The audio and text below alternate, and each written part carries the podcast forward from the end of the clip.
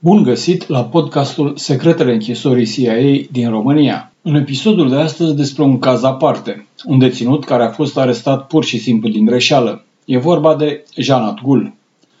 În iunie 2004, după ce Janat Gul a fost capturat de un guvern străin, CIA i-a cerut acestuia să îl predea. La acel moment, folosirea tehnicilor dure de interogare era suspendată. Pe 29 iunie 2004, directorul CIA, George Tenet, cerea într-un memorandum adresat Condoleezei Rice, consilierul pentru probleme de securitate al președintelui Bush, ca membrii Consiliului Național de Securitate să aprobe folosirea tehnicilor dure de interogare în cazul lui Gul. Dacă vom putea folosi aceste tehnici, vom putea obține de la Gul informații esențiale pentru a salva vieți și a opri atentatele de dinainte alegerilor, pentru a-i găsi pe liderii Al-Qaeda, care sunt încă în libertate, și pentru a afla cum comunică Bin Laden cu adjuncții săi. Pe 2 iulie 2004, CIA l-a prezentat membrilor Consiliului Național de Securitate pe GUL drept unul dintre cei mai importanți intermediari islamiști radicali din Pakistan, despre care o sursă importantă ne-a spus că ar fi implicat sau ar avea informații despre atentatele plănuite pentru perioada de dinainte alegerilor din noiembrie din Statele Unite.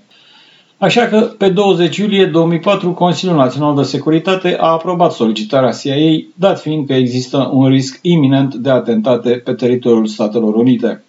Din memorandumul trimis de Comisarul pentru Drepturile Omului, Thomas Hammarberg, procurorul general al României, în 30 martie 2012, aflăm că Gul a fost adus la închisoarea CIA din București cu un avion Gulfstream cu numărul de înmatriculare N288KA care a aterizat pe aeroportul Băneasa pe 31 iulie 2004 la ora 21.24 GMT, venind de la Kabul din Afganistan.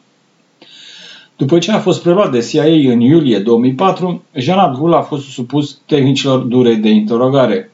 A fost privat de somn, încătușat timp îndelungat atârnând de un lanț prins de un cârlig fixat în tavan și izbit de un perete flexibil din placaj.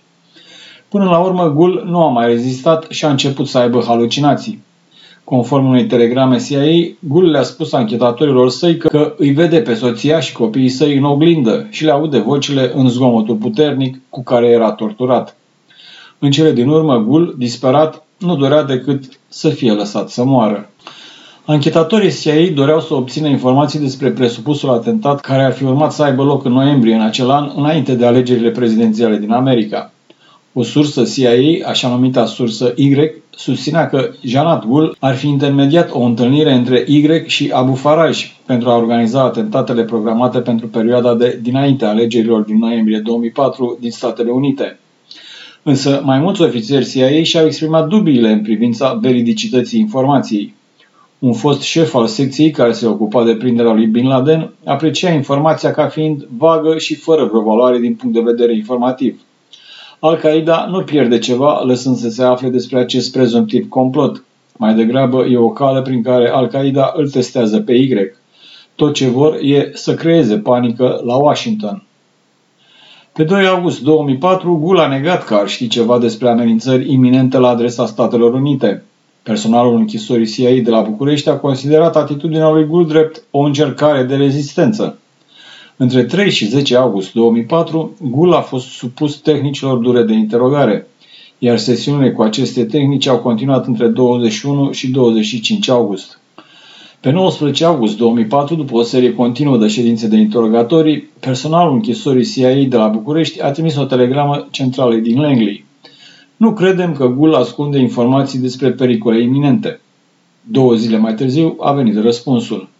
Există informații că Janat Gul are informații despre posibile amenințări. Folosirea tehnicilor dure de interogare este necesară pentru obținerea acestor informații. În aceea zi au fost reluate interogatoriile lui Gul folosindu-se tehnicile dure. Pe 25 august, consilierul juridic al CIA solicita Departamentului de Justiție aprobarea folosirii tehnicilor dure de interogare, așa numita dietă manipulatorie, hrănirea la intervale regulate de timp cu suplimente alimentare lichide de tip Ensure, cu un total de 1500 de calorii pe zi. Ținerea lui gul în pielea goală, stropirea cu apă, aplicarea de lovituri în abdomen. În scrisoarea sa, oficialul CIA nota în plus, am aflat că înainte de a fi capturat, Gul ar fi încercat să intermedieze o întâlnire între sursa noastră și Abu Faraj. Gul mai aranjase o întâlnire între sursa noastră și șeful finanțelor Al-Qaeda, Sheikh Said, la care s-a discutat despre pregătirea atentatelor de dinainte alegerilor din această toamnă din Statele Unite. Tot pe 25 august, după ce n-au reușit să scoată ceva de la gul, personalul închisorii CIA din București a trimis o nouă telegramă centralei Langley. E posibil ca gul să nu aibă informațiile pe care credeți că le-ar avea. Multe din datele care fac legătura între GUL și Al-Qaeda provin dintr-o singură sursă. Cu toate acestea, interogatorile despre posibilele atentate din perioada de dinainte alegerilor din America au continuat, dar nu pentru multă vreme. Pe 26 august, după 47 de ore de privare de somn, Gul a putut să-și dea jos scutecele, i s-a dat de mâncare și apoi a fost lăsat să doarmă în celula sa. Pe 31 august 2004, când cei de la închisoarea CIA din București au cerut aprobarea continuării folosirii tehnicilor dure de interogare asupra lui Gur, consilierul juridic al CIA s-a opus. Putem să avem probleme din punct de vedere juridic dacă folosim greșit aceste tehnici.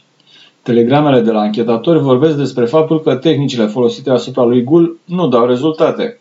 Centrala noastră nu ar trebui atunci să aprobe continuarea folosirii lor. În ciuda acestui aviz negativ, centrala CIA a aprobat continuarea privării de somn în cazul lui Gul pentru 30 de zile.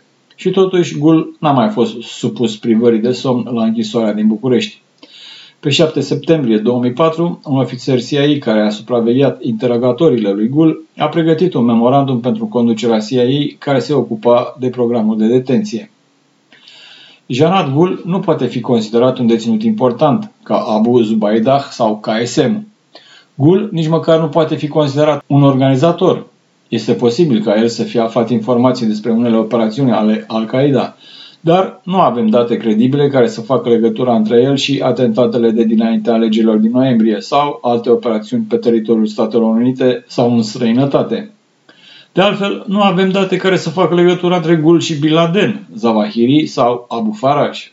Pe 17 septembrie 2004, în urma mai multor rapoarte care arătau discrepanțe serioase între declarațiile lui Gul și cele ale sursei Y, și, luând în considerare și declarațiile lui Sharif al-Masri, aflat în custodia unui guvern străin, care a negat și el că ar ști ceva despre presupusele atentate de dinainte alegerilor din Statele Unite, CIA a verificat din nou informațiile date de sursa Y.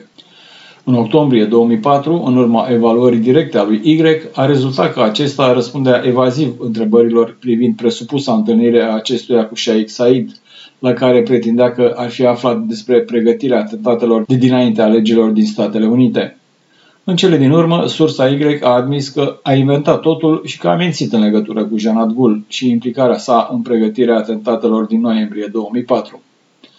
Pe 5 noiembrie 2005, Janat Gul a fost transferat de la închisoarea CIA din România la cea din Afganistan cu nume de cod Cobalt. Gul a fost transportat de la București cu avionul Gulfstream cu numărul de înmatriculare N1HC, care a plecat de pe aeroportul Băneasa la ora 22.05 GMT cu destinația Aman, iar de acolo cu zborul N248AB spre Kabul. În august 2006 a fost predat unui guvern străin și mai apoi eliberat. Atât pentru azi. Data viitoare despre un deținut important, Abu Faraj al Libii. Până atunci, rămâneți cu bine!